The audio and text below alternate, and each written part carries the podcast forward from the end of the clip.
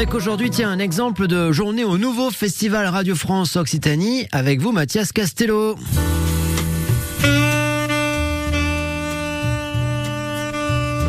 Comme tous les jours, on parle de festivals et autres événements qui auront lieu dans les l'Hérault cet été. Alors comment ne pas vous parler du festival Radio France Occitanie? Le festival Radio France Occitanie, c'est quoi? Alors en chiffres, déjà, histoire de bien prendre conscience de l'ampleur des choses, d'accord? C'est près de 90 concerts. Mais c'est surtout plus de 700 artistes. Oui, oui, j'ai bien dit 700 artistes qui viennent se produire dans quelques 40 lieux différents au sein même de Montpellier. Et le festival se concentre sur des concerts de musique classique, certes, mais veut dépoussiérer les choses et proposer quelque chose de nouveau.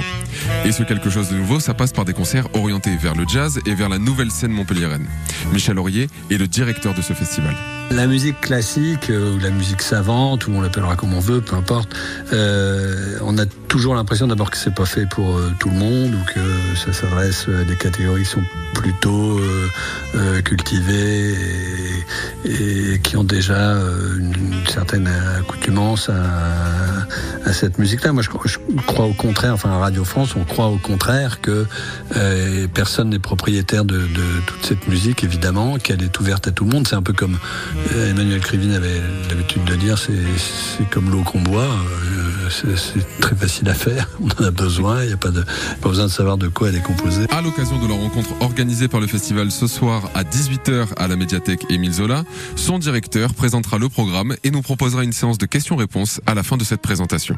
En fait, un festival, ça, ça, ça vient au cœur d'un territoire ça, euh, on, et, et, il faut évidemment qu'on puisse le présenter aux différents publics qui, qui vont pouvoir en profiter. Donc ça, c'est ça notre réalité. Enfin, la raison pour laquelle on fait ça demain, c'est précisément pour que les gens qui, n'auraient pas eu toutes les informations qui ont envie de dialoguer avec les gens qui en font la programmation puissent le faire. Et donc, euh, effectivement, je serai là pour présenter euh, ce qu'on a voulu faire du festival, euh, en raconter un peu l'histoire et puis, et puis répondre aux questions. Proposant quand même trois concerts au domaine d'eau sur la journée du dimanche 23 juillet, ce sont les artistes Chris Potter que nous avons entendu en début de cette chronique, véritable sorcier du jazz qui viendra vous faire une démonstration de magie au saxophone, ainsi que le groupe de la nouvelle scène jazz et néo-sol montpelliéraine De Phase, mené par les très bons Kylian Rebraillant et Pablo Auguste, que nous écoutons en ce moment même et que je vous invite vivement à découvrir, qui encadreront l'événement de la soirée, à savoir la venue de MC Solar et de son comme des enfants. Je t'aime un peu beaucoup à la folie passionnément, mais à la suite d'une douloureuse déception sentimentale.